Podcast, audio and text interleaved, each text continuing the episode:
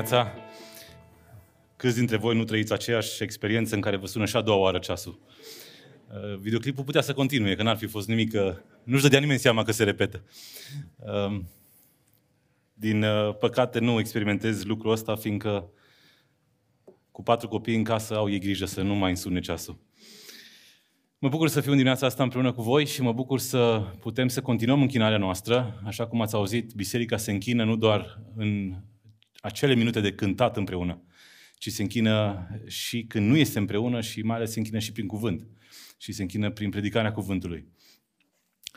Stând aici și ascultând uh, ultima piesă, mi-am dat seama că la noi în casă se cântă piesa asta de vreo lună de zile. E singura pe care știu copiii să o cânte la pian. Așa că nu avem de ales, însă conține niște cuvinte incredibile și pentru că am meditat la ele, aș vrea să vă explic două lucruri pe care le văd în Scriptură și pe care cred că ne ar trebui să ne intereseze extrem de mult. Textul spune așa, Sfânt ești, nimeni nu-i ca tine, totul îți aparține. Și în timp ce cânt lucrurile astea și în timp ce le-ați cântat și voi și în timp ce le-ați declarat, întrebarea pe care v-aș adresa-o este, dar inima noastră îi aparține? Că e ușor să zici, totul îți aparține, tu ești creatorul lumii, tu ești creatorul universului, totul îți aparține. Dar inima. Că la urma urmei, dacă am cântat și am declarat că inima ne aparține și nu ne aparține, ce facem? Și din ce în ce mai mult văd o problemă vis-a-vis de inimă și vă spun de ce. Pentru că vedem oameni care vin în biserică sau nu vin în biserică pentru că nu le place. Și la acest argument, la această afirmație, nu avem argumente. nu e așa? Dacă zice copilul, dar nu-mi place tata, nu vin. Ce îi spui? Sun pe păstor și zici, măi, nu-i place, schimbați ceva. Dar fiți atenți ce spune Scriptura, fiindcă aici am vrut să ajung. Fiule, Proverbe 23 cu 26, dăm inima ta și să găsească ochii tăi plăcere în căile mele. Practic, n-ai cum să-ți placă aici dacă inima ta nu-i dată într totul lui. Așa că dacă ai venit în dimineața asta aici și ai avut rezerve, gândește la asta.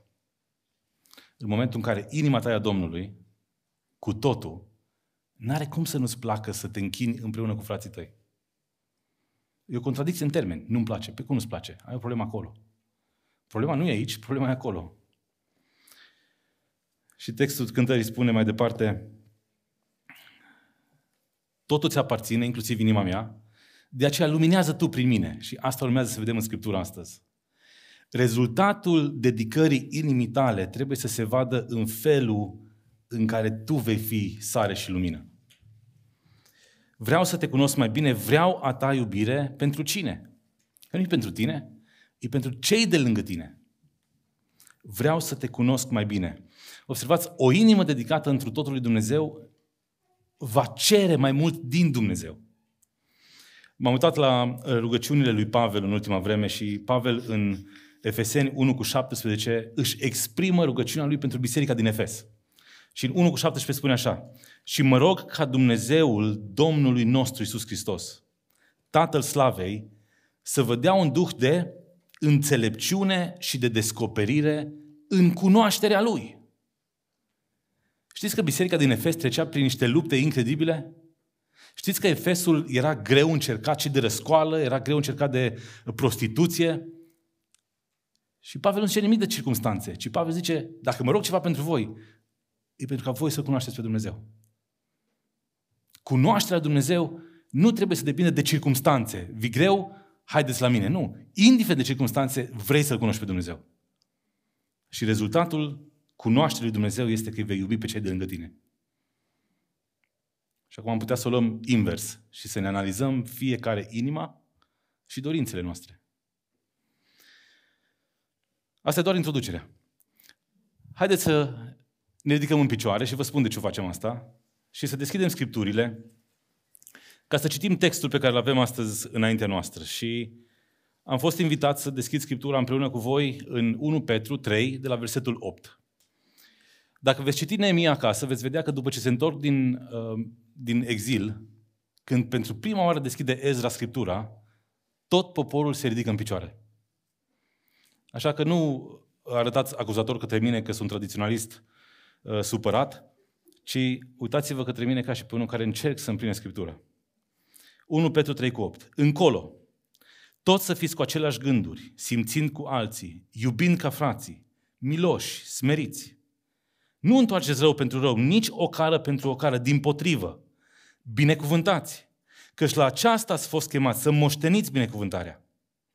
Că cine iubește viața și vrea să vadă zile bune, să-și înfrâneze limba de la rău și buzele de la cuvinte înșelătoare. Să se depărteze de rău și să facă binele, să caute pacea și să o urmărească. Căci ochii Domnului sunt peste cei neprihăniți și urechile Lui iau aminte la rugăciunile lor. Dar fața Domnului este împotriva celor ce fac răul. Și cine vă va face rău dacă sunteți plini de râvnă pentru bine? Chiar dacă aveți de suferit pentru neprihănire, ferice de voi. N-aveți nicio teamă de ei și nu vă tulburați. Din contră, ci voi sfințiți în inimile voastre pe Hristos ca Domn. Fiți totdeauna gata să răspundeți oricui vă cere socoteală de nădejdea care este în voi. Dar cum să faceți asta? Cu blândețe și teamă, având un cuget curat, pentru ca toți cei ce vă bârfesc purtarea voastră bună în Hristos să rămână de rușine tocmai în lucrurile în care vă vorbesc de rău. Căci este mai bine dacă așa este voia lui Dumnezeu, să suferiți pentru că faceți binele, decât pentru că faceți răul.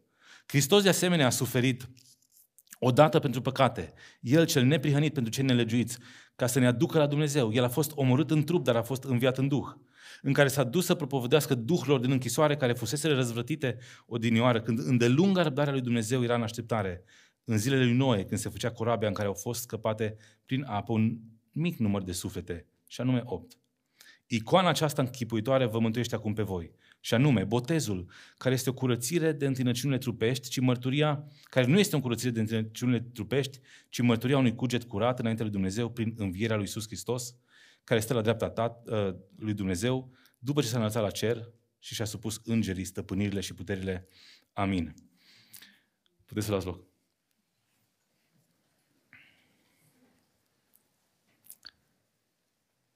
În urmă cu ceva vreme, când am fost invitat să mă uit și eu un pic pe programarea predicilor de la Relevant, mi-am ales textul acesta pentru că predic din textul acesta. Și întotdeauna când citesc textul acesta, îl citesc exact în calupul acesta, de la versetul 8 până la versetul 22. Și ce aș vrea să facem în dimineața asta este să ne uităm puțin la textul acesta prin altă lentilă și să încercăm să vedem cum iubirea pentru semeni se va vedea în contextul în care semenii ne fac să suferim și iubirea pentru semeni se va arăta prin felul în care le vorbim de Hristos în ciuda faptului că ei de aia ne fac să suferim. Înțelegeți? Rezultatul dedicării noastre pentru Hristos și iubirea noastră pentru semenii noștri ar trebui să se arate în primul rând prin faptul că le spunem despre iubirea lui Hristos. Și aș vrea să pornesc te, uh, în, la drum în acest text din trei puncte de vedere. Și anume niște puncte de vedere legate de evangelizarea pe care noi o facem, de felul în care vorbim celor din jurul nostru despre Hristos.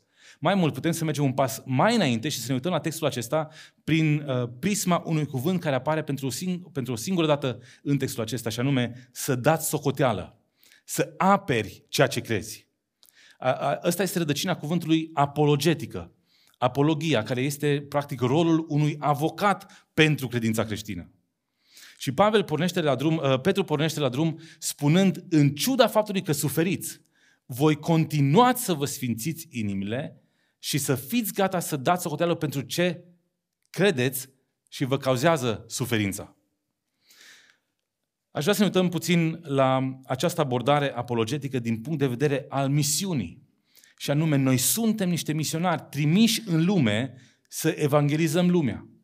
Pentru unii lumea înseamnă familia lui, pentru alții înseamnă uh, scara blocului, pentru alții cartierul în care locuiesc, pentru alții orașul, pentru alții comunitatea de pe Facebook. Dar cu toții suntem trimiși undeva să vestim despre Hristos. Haideți să luăm versetele 15 și 16, că la urma urmei aici este condensat practic mesajul dimineața aceasta. Zice, ci voi sfințiți în imile voastre pe Hristos ca Domn. Fiți totdeauna gata să dați, să răspundeți oricui vă cere socoteală de nădejdea care este în voi, dar cu blândețe și teamă, având un cuget curat. Observați că după ce citim de la versetul 8 până la 15, unde se vorbește despre suferință și cum ar trebui să răspundem cu bine răului care ni se face, după ce ni se spune despre lucrul acestea, Petru se uită către audiența lui și spune, dar voi, pe de altă parte, în ciuda faptului că îi vedeți pe toți că răsplătesc răului cu rău, voi sfințiți pe Hristos ca Domn. Și asta e o întrebare fundamentală pentru noi. Ce înseamnă să-L sfințești pe Hristos ca Domn în viața ta? Gândește un pic la asta. Gândește la care este pornirea ta imediată în momentul în care ți se face rău. Când îți stai calea 1 sau nu-ți dă prioritate. Care e pornirea ta imediată? Cât de tare ai suferit dacă nu ți-ar merge claxonul? Deschizi geamul, și mai grav. Înainte să avem mașină, eram proaspăt căsătorit cu Dora, socrul meu mi-a lăsat mașina lui câteva zile și au fost grele zile pentru mine. Lui nu-i mergea claxonul. Și după ce am dat înapoi mașina, i-am zis, dar de ce nu-ți repar claxonul? Dar ce, nu merge? Atunci mi-am dat seama că uh, el e fabricat din altceva. Nici măcar nu-și dăduse seama că nu-i merge claxonul. Care e reacția ta imediată în momentul în care ești făcut să suferi? Și asta cu claxonul e o glumă. Ce ți se întâmplă în trafic e nimic pe lângă cum suferă alții pentru credința lor. Dar observați că ce spune Petru oamenilor care citesc scrisoarea este în momentul în care voi suferiți pentru credința voastră, continuați să-L sfințiți pe Hristos ca Domn. De ce? Pentru că de aia suferiți, fiindcă l-aveți pe El ca Domn, dar tendința este să lași pocăința deoparte pentru 10 minute, să-ți rezolvi situația și apoi să continui pocăința. Dar el spune, nu, nu, voi continuați să vă sfințiți, continuați să vă puneți deoparte, continuați să-L aveți pe Hristos ca Domn al vieții voastre. Pentru că în momentul în care Hristos este Domnul vieții tale, pornirile tale vor fi diferite. Sfințiți pe Hristos ca Domn este vorba despre autoritatea lui Hristos în viața ta. Și autoritatea lui Hristos în viața ta trebuie să se vadă în toate circumstanțele, indiferent de cum arată circumstanțele acelea. Apoi, gândiți-vă la următorul aspect. Ce atinge sfințirea? Sfințiți unde? În inimile voastre pe Hristos ca Domn. Acum, la ce se referă inima? Se referă doar la sentimente și emoții? Sau se referă la factorul decizional? La minte și inimă, la emoții și rațiune, care împreună îți generează acțiunile și deciziile. Pentru că sfințirea ar fi foarte fain să atingă doar o parte din noi. Însă sfințirea trebuie să atingă toată persoana și personalitatea noastră. El e un om bun dacă îmi vorbește mereu. E trist, așa Autoritatea lui Hristos, împreună cu contextul sfințirii, este acel lucru la care este chemată, știți cine? Biserica. Cui îi sunt adresate aceste cuvinte? Întoarceți-vă în 1 Petru 1. Petru, apostol al lui Iisus Hristos, către cine scrie lucrurile acestea? Către aleșii care trăiesc ca străini, împrășteați prin Pon, Galitia, Capadocia, Asia, Bitinia, după știința mai dinainte lui Dumnezeu Tatăl și așa mai departe. Petru scrie aceste cuvinte fiecărui membru al bisericilor din diaspora secolului I. Practic, el scrie creștinilor răspândiți ca străini în tot bazinul Mării Mediteranene. E bine, dacă stăm și ne uităm la noi care suntem copii al lui Dumnezeu și ne uităm ca la niște străini care trăiesc pe acest pământ ca și străini, Petru ne scrie și nouă. Voi veți trăi ca și străini în lumea aceasta. Pentru că patria voastră este altundeva, sus în ceruri. Voi sunteți pregătiți pentru o altă țară. E bine, nouă ne scrie Petru lucrurile acestea. Nouă ne spune să continuăm să ne sfințim. Paradoxal. Păi da, am crezut că odată ce m-am pocăit e suficient. Fals. Acolo s-ar putea să fie cel mai mari, mari probleme ale bisericii. Că oamenii consideră că dedicarea noastră către Dumnezeu are loc odată, botezul, și ești bine pentru totdeauna. Sfințirea trebuie să fie un proces zilnic pentru toată viața.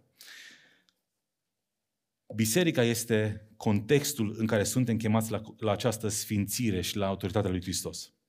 Și apoi fiți atenți ce spune mai departe textul. Sfințiți numele voastre pe Hristos ca Domn. Punct.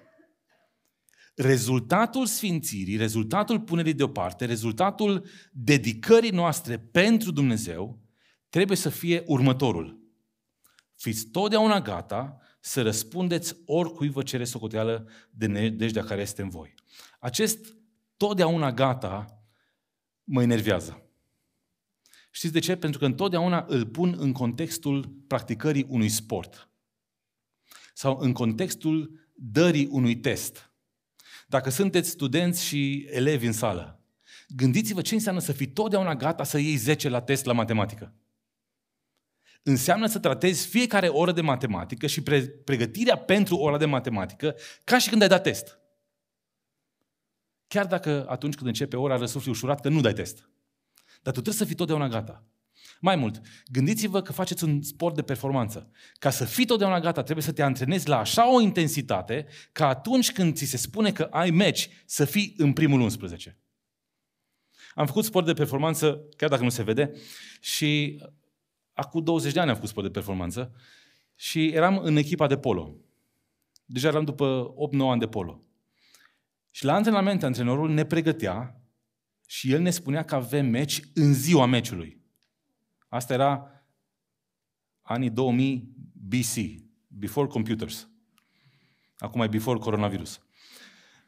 Dar în anii respectiv nu puteai să cauți pe internet să vezi care e programul echipei de polo. Eram toți dependenți 100% de voia antrenorului. Și el ne trata la fiecare antrenament cu așa intensitate și scria acolo pe carnețel felul, timpul, cum ne pregătim, ca să-și aleagă primii cinci cu care să facă o echipă, fără ca noi să știm că de aia alege. Trebuia să fim totdeauna gata ca să intrăm în primul cinci. E bine, ești tu totdeauna gata să spui celul de lângă tine despre Hristos? Pentru că asta este paradigma în care trebuie să ne uităm la textul ăsta. Voi suferiți, veți fi puși la colț pentru credința voastră, dar voi continua să vă sfințiți și fiți totdeauna gata să spuneți de ce sunteți dornici și disponibili să suferiți pentru credința voastră. Puteți să spuneți lucrul ăsta?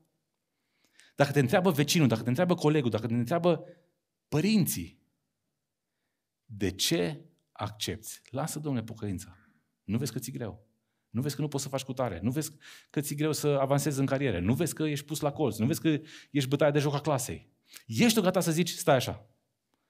În sfârșit, mulțumesc că m-ai întrebat. Dăm voi să spun de ce sunt dispus să trăiesc viața asta.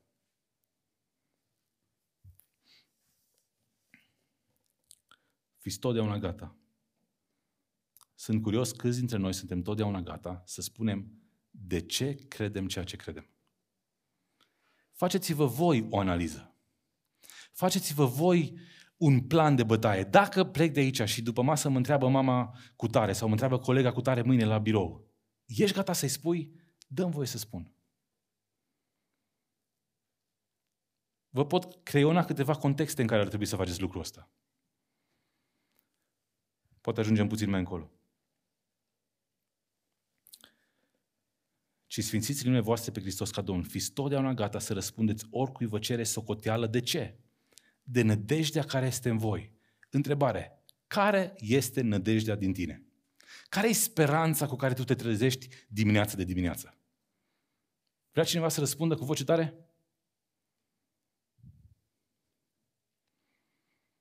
Care e nădejdea cu care te culci seara? Că te vei trezi, nu? Și dacă nu te trezești? Mai ai nădejde sau nu mai ai? A, da, a, păi ajungi în cer. Ai nădejdea. Exact ai nădejdea. Și dacă nu mă trezesc, va fi groaznic pentru cei care rămân, dar pentru mine va fi mult mai bine decât aici pe pământ. Gândiți-vă un pic la nădejdea asta, pentru că cei mai mulți dintre noi ne culcăm și ne trezim cu nădejdea că mai intră un salar și că vom putea să ne plătim rata la casă. Și ai nădejdea care ne ține pe noi treci noaptea și ne albește la păr. Vorbesc despre mine. Asta e nădejdea cu care cei mai mulți dintre noi, din păcate, trăim și ne ocupăm viețile. Dar câți dintre noi ne gândim la nădejde ca la locul din cer asigurat pentru noi? Este o relație directă între sfințiți pe Hristos ca Domn și nădejdea care este în voi.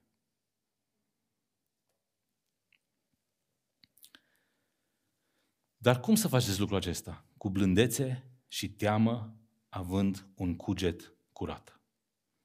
Nu contează cât de drepte sunt cuvintele, spune Ioan Gură de Aur, poți strica totul când le rostești cu mânie. Există un proverb indian care spune, degeaba dai unui om să miroasă un trandafir dacă înainte i-ai zdrobit nasul. Și deseori, noi care suntem sau spunem că suntem credincioși, reușim să zdrobim nasul celor cu care vorbim prin atitudinea noastră, prin mânia noastră, prin felul în care plătim răului cu rău, pe când tot ce am citit din 1 Petru 8 încoace spune, vă nu răspundeți răului cu rău. Voi ați fost chemați să răspundeți cu bine. V-ați fost chemați să fiți o binecuvântare, ca să moșteniți binecuvântarea. De aceea, răspundeți când sunteți întrebați. Dar cum? Cu blândețe și cu teamă, având un cuget curat. Cu blândețe și cu teamă. Asta e greu pentru românul care spune, așa o să las pocăința deoparte și o să-i spun vreo două, o să-i spun tot adevărul fără anestezie. Ați mai auzit expresia asta? Dar câți dintre voi mergeți la dentist și ziceți, eu vreau fără anestezie, vă rog frumos, eu mă descurc. Păi, când e vorba despre tine, tu vrei anestezie, dacă se poate două. Dacă e vorba să-i spui altcuiva, prin porii tăi este numai dragoste pentru semenii tăi. Și ultimul lucru pe care vreau să-l subliniez de aici este că verbul, timpul verbal este imperativ. Fiți totdeauna gata să dați socoteală. Știți ce e foarte interesant? Că citim, de, de obicei citim Scriptura ca pe o recomandare. Și am uitat că o citim ca pe o poruncă. Ne uităm la Scriptură ca la ceva opțional. Dacă am timp, uh, sunt oricum voluntar, nu mă plătește nimeni, stai așa. Când ești cu totul dedicat lui Hristos, când ești cu totul copil al lui Hristos, nu există voluntariat. Chemarea de a-L urma este o chemare 100% full-time cu o singură răsplată, și anume mântuirea. Însă am început să punem în textul Scripturii înțelegerile de management și de HR. Și asta e o mare, mare greșeală pe care o facem noi, cei mai mulți din bisericile noastre. Urmarea lui Hristos nu are nimic de a face cu cine te plătește pentru asta. Slujirea bisericii nu are nimic de a face cu cine te-a chemat să slujești în biserică. Cu un singur om are de face, cu un singur Dumnezeu, și anume cu Isus Hristos. Și asta e o bătălie constantă pe care o dau bisericile tinere și o dau bisericile care își spun relevante, nu mă refer la biserica relevantă. Toți suntem chemați la asta. Toți suntem chemați și cu toți avem porunca asta. Fiți totdeauna gata. Dacă asta e o poruncă, ce ar însemna? Înseamnă că mă duc acasă și mă gândesc deja ce voi răspunde celui care mă întreabă când mă întreabă. Fiți totdeauna gata să răspundeți, să dați socoteală. Înseamnă că trebuie să știu cum să-mi exprim nădejdea care este în mine. Și te întreb, cum vorbești despre credința în Hristos unor oameni care când aud cuvântul pocăit se sperie? Când îi spui, vină la biserică și el aude, trebuie să te muți la pocăit la biserică. Când îi spui, dăm voie să spun despre Dumnezeu și zice, încă un spălat pe creier. Cum reușești să transformi în cuvinte care să fie înțelese un mesaj care, din păcate, este catalogat ca fiind pentru oamenii needucați. Cu asta avem de face. În primul rând, tratează-o ca pe o poruncă. În primul rând, tratează-o ca pe o lege pe care trebuie să o urmezi. Și, într-al doilea rând, aș vrea să mergem într-o altă direcție. Și v-aș invita să deschidem în fapte. Deschideți cu mine în fapte 17 și acolo veți vedea o abordare total diferită și în fapte 17 există un text foarte interesant în primele patru versete și spune așa, Pavel și Sila au trecut prin Amfipoli și Apolonia și au venit în Tesalonic, unde era o sinagogă a iudeilor. Și Pavel zice, după obiceiul său, a intrat în sinagogă. Și vreau să subliniați acolo cuvântul obicei. A intrat în sinagogă și obiceiul său spunea că timp de trei zile de sabat a vorbit cu ei din Scripturi. Ce înseamnă trei zile de sabat? Dacă mă duc uh, la București și zic că am stat trei duminici, ce zic de fapt? Că am stat trei săptămâni, nu-i așa? E bine, cam asta spune și aici. Timp de trei zile de sabat, trei săptămâni am stat cu ei și am vorbit din Scripturi, făcând ce? Dovedind și lămurind că Hristosul trebuia să pătimească și să învie din morți. Și acest Iisus Hristos pe care îl vestesc eu, zice, este Hristosul. Rezultatul acestor întâlniri este că unii dintre ei și o mare mulțime de greci temători de Dumnezeu și multe femei de frunte au crezut. Observați că practica lui Pavel dovedește Scriptura care spune că credința vine în urma auzirii. Dar ca să auzi, trebuie să deschizi gura. Dar nu orice auzire, ci auzirea faptului că Hristosul trebuia să pătimească și să învie din morți. Și acest Hristos care a pătimit și a înviat din morți, despre care vă povestesc eu, este Hristosul pe care voi, evreii, îl așteptați din Vechiul Testament și pe care îl stimați. Dați-mi voie să vă dovedesc că acel Hristos pe care îl așteptați este acest Hristos pe care l-am văzut deja, că a murit și a înviat pentru păcatele noastre. Observați cum Pavel vorbește, da, din Scripturi, dar vorbește din experiență.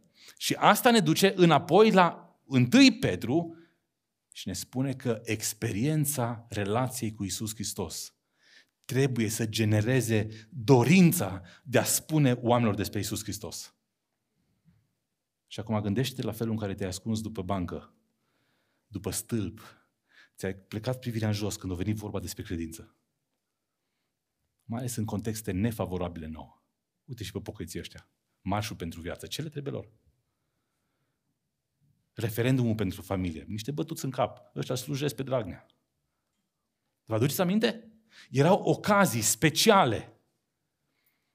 O dată în viață, probabil, când ai șansa să vorbești despre credința ta, fiindcă știrile îți cer lucrul ăsta. Și poate că ne-am dezis de acel proces. Ca nu cumva să fim identificați cu pesediști sau cu Antena 3. Dar am uitat că noi suntem dedicați lui Hristos. Și apărarea familiei are de-a face cu credința pe care o avem. Nu cu partidul pe care îl stimăm. Dar pentru asta trebuie să fii totdeauna gata. Și s-a văzut la rezultatul referendumului cât am fost de gata. Hai să ne întoarcem la cuvântul cheie. Pavel după obiceiul său. Cuvântul ăsta obicei ar trebui să ne pună pe gândul. Știți de ce? Pentru că cu toții vedem în copiii noștri obiceiurile părinților. Și unele sunt bune, altele sunt mai puțin bune. Eu îmi rod unghiile, pielița de la unghii, și mă mir că n-am avut COVID încă, uh, fiindcă îmi dau jos masca, rup pielița și pun masca la loc. Dar fiul meu face exact același lucru și mă înspământă. Și luați fiecare dintre voi obiceiurile voastre și uitați-vă la copiii voștri. Dar Pavel avea un obicei să meargă în sinagogă și să vorbească cu ei din Scripturi. Știți ce e foarte interesant? Cuvântul ăla a vorbit este tradus din grecescul dialogato. Ce cuvânt avem noi din dialogato? Dialog. Practic, când Pavel mergea în sinagogă, nu zicea, vă rog frumos luați loc, fiindcă am 45 de minute o prolegere. Și apoi o să fac chemare. Nu, el mergea acolo și expunea ce are de spus și apoi punea întrebări. Ei puneau întrebări și se năștea un dialog care necesită emițător și receptor, care sunt interschimbabile, ca mai apoi să existe un dialog, un dialog care să conducă la dovedind și lămurind. Dovezile sunt conținutul și lămurind este felul în care vorbești despre dovezi. Ei bine, câți dintre noi avem dovezi pentru credința noastră? Că asta spune cât ești de pregătit. Apoi, câți dintre noi prezentăm dovezile respective cu pasiunea cu care prezentăm mașina când vrem să o vindem mâine? Gândiți-vă la cum vorbiți despre ce aveți voi de vânzare. Telefonul meu, nici când a fost nou, nu a arătat așa de bine. Bateria e la 110% sănătate. Și îți spun câte huse am folosit și ce folie am pus pe ecran. De ce? Fiindcă vreau să-l vând. Nu există telefon mai bun ca meu și nici mai ieftin. Tot ce vezi tu pe internet e o minciună. Eu sunt demn de încredere. Am mutat discursul ăsta în dreptul credinței pe care o aveți în Hristos. Și asta o să arate pasiunea pe care o aveți pentru Hristos. Am spune și am exprimat credința către prietenii mei și colegii mei este rezultatul dragostei. Însă împlinirea unei porunci, Pavel îmi arată că este un stil de viață. Pavel avea obiceiul ăsta. Și când repeți suficient de des, devine natural. Din fericire am început să merg la o sală de sport în urmă cu câteva săptămâni și mă duc împreună cu doi prieteni. Am toți trei suntem credincioși. Și toți trei l-am rugat pe un antrenor să vină și să ne spună, stai așa, fă așa, și ne chinuie, efectiv ne chinuie. Ne rugăm mult pentru el. Um, în termeni pe care el nu vrea să știe. Și la una dintre, cred că la a doua, a doua oară când am mers, eu eram ultimul venit în grupul ăsta de trei, ăștia îți mergeau de vreo șase luni, și m-am dus, m-am chinuit acolo, abia m-am târât până la ieșire și la un moment dat mă întreabă, ce, tu cu ce te ocupi? Și zic, mă bucur că mă întrebi, că ești pastor. Wow, nu mă așteptam. Zic, dar de ce nu te așteptai? Că mă jignești de dreptul. Și, a, nu, nu, n-am vrut să spun asta. Zic, bun, dar de ce mă întrebi? Pe bune acum, de ce mă întrebi? Păi nu mă așteptam să râdem, să glumim. Și zic, păi ce înseamnă? Că păstorii sunt bătuți în cap, n-au voie să spună o glumă. Și a, nu, n-am vrut să spun asta. Și deja începeam eu să fiu agresiv, dar în felul ca să-l fac pe el să vadă că discuția asta e serioasă pentru mine, dar vreau să te relaxezi când discutăm. Și am început să râdem și am început să ne distrăm pe faptul că eu sunt păstor. Și la, la următoarea întrebare zic, lasă-mă să te întreb ceva, că te-am văzut pe Facebook, stilul tău de viață, spune te rog, alcoolul nu, nu te deranjează că bei alcool? La care se uită la mine zice, ce cu întrebarea asta? Eu încă nu vreau să mă spovedesc. Și zic, zic, nu, nu, nu, scuză-mă, n-am vrut să sune așa. În fine, am râs despre toată situația respectivă și la sfârșit am plecat în vestiar cu ceilalți doi prieteni mei, toți trei credincioși, și unul dintre ei era trist. Ce Vlad, de șase luni de zile vin la sală și el încă nu știe că e spocăit. Cum ai reușit să faci asta? Nu vreau să-mi fac nici o laudă la adresa mea. Ci ce vreau să spun este că cu cât vorbești mai ușor și mai dezvolt despre credința ta, cu atât devine atât de natural, încât nu o să mai simți nicio jenă, nicio presiune. Dacă nu-i place, asta e, nu-i place. Dar eu i-am spus despre ce cred și îi voi mărturisi despre Hristos. Am niște discuții fenomenale la frizer de câte ori mă duc. Și mă duc des, fiindcă nu vreau să uite ce am spus acum două săptămâni. Și le iau și pe fiul meu și în timp ce tunde pe el, eu continui. Dar am făcut din asta un plan în urmă cu 15-20 de ani și acum devine natural. Devine obicei. De ce devine obicei? Haideți să ne întoarcem și ne apropiem de final cu asta. În 1 Ioan 1. În 1 Ioan 1 veți vedea de unde vine naturalețea asta. Naturalețea pe care Ioan ne-o exprimă și pe care vreau să o trăim cu, cu toții, fiecare dintre noi. Fiți atenți ce spune Ioan. Ce era de la început, ce am auzit, ce am văzut cu ochii noștri, ce am privit și ce am pipăit cu mâinile noastre cu privire la cuvântul vieții. Pentru că viața a fost arătată și noi am văzut-o și mărturisim despre ea și vă vestim viața veșnică, viața care era Tatăl și care ne-a fost arătată. Deci, ce am văzut și am auzit, aceea vă vestim și vouă. Ce anume vestește Ioan? O viață. A cui viață? A lui Isus. Cuvântul vieții este Isus.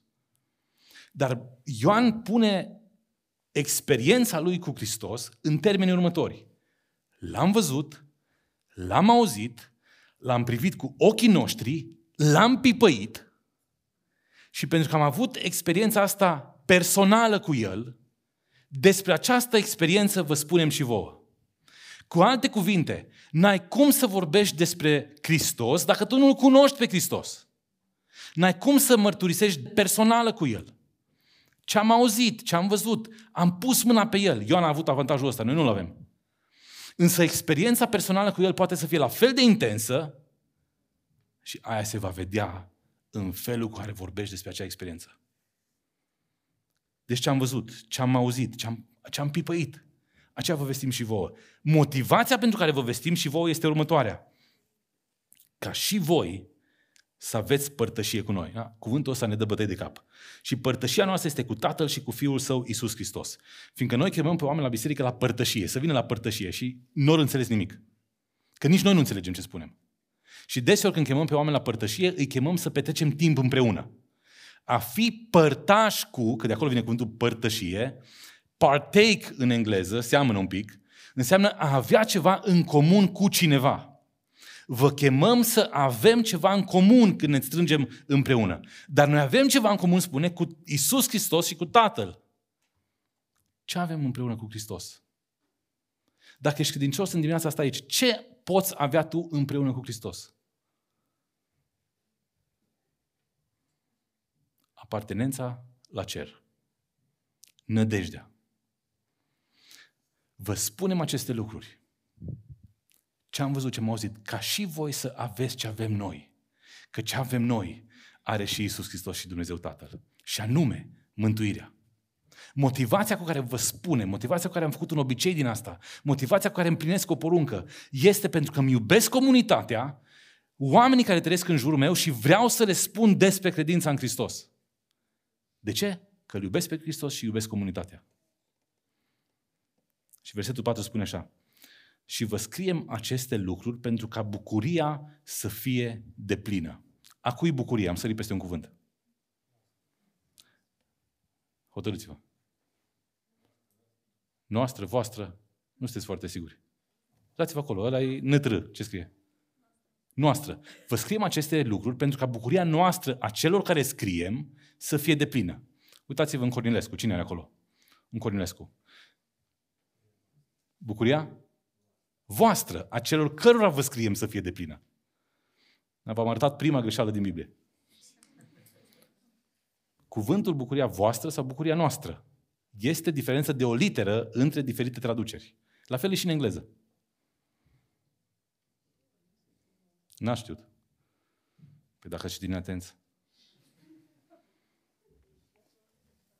Pe acum și bucuria voastră și a noastră. Păi nu e tot una dacă e Domnul meu sau e Domnul vostru. Domnul nostru sau Domnul vostru. E foarte mare diferență. Ei bine, în traducerile din limba greacă, manuscrisele care au fost traduse până în 1947, manuscrisele aveau o lipsă la cuvântul vostru sau nostru. Exact ca în limba română e diferență de o literă, în limba greacă e tot de o literă, a treia literă. Humon, humin. Și nu se vedea acolo litera. După ce s-au descoperit manuscrise mai vechi, apare cuvântul. Este bucuria noastră. De aceea în NTR, care e o traducere mai nouă, apare cuvântul nostru și în Cornilescu, care scrie în 1921-25, apare vostru. De ce e important? Pentru că nu-i tot una că bucuria este a mea, celui care scriu, sau bucuria este a voastră, celor care vă scriu. Vă scriem aceste lucruri, adică despre faptul că vrem să aveți și voi mântuire, pentru ca bucuria noastră, a celor care scriem, să fie deplină. Dați-mi voi să o traduc. În momentul în care te-ai pocăit, care a fost reacția pe care ai avut-o? Bucurie. Bun. Dar, și întrebarea asta nu poate să răspundă toată lumea. Ce reacție a, a avut cel căruia i-ai spus despre Hristos și el s-a pocăit? Tot bucurie. Corect? Dar ce reacție ai avut tu în momentul bucurie mai mare? A lui sau a ta?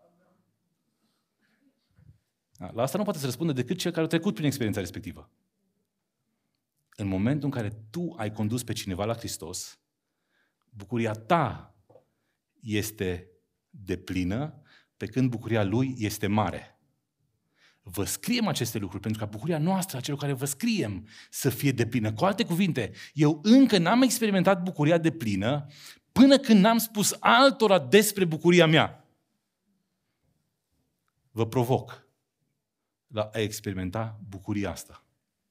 Fiindcă altfel încă nu avem idee despre ce vorbim când vorbim despre a ne iubi comunitatea și despre a ne iubi Domnul despre care vrem să vorbim.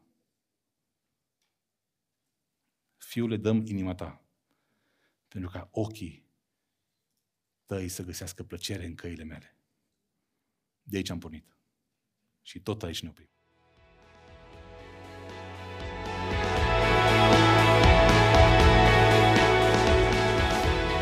Sperăm că Dumnezeu ți-a vorbit în acest mesaj, iar dacă ai întrebări, te invităm să ne scrii pe contact arond relevantcluj.ro sau să te conectezi cu noi pe Facebook sau Instagram. Fii binecuvântat!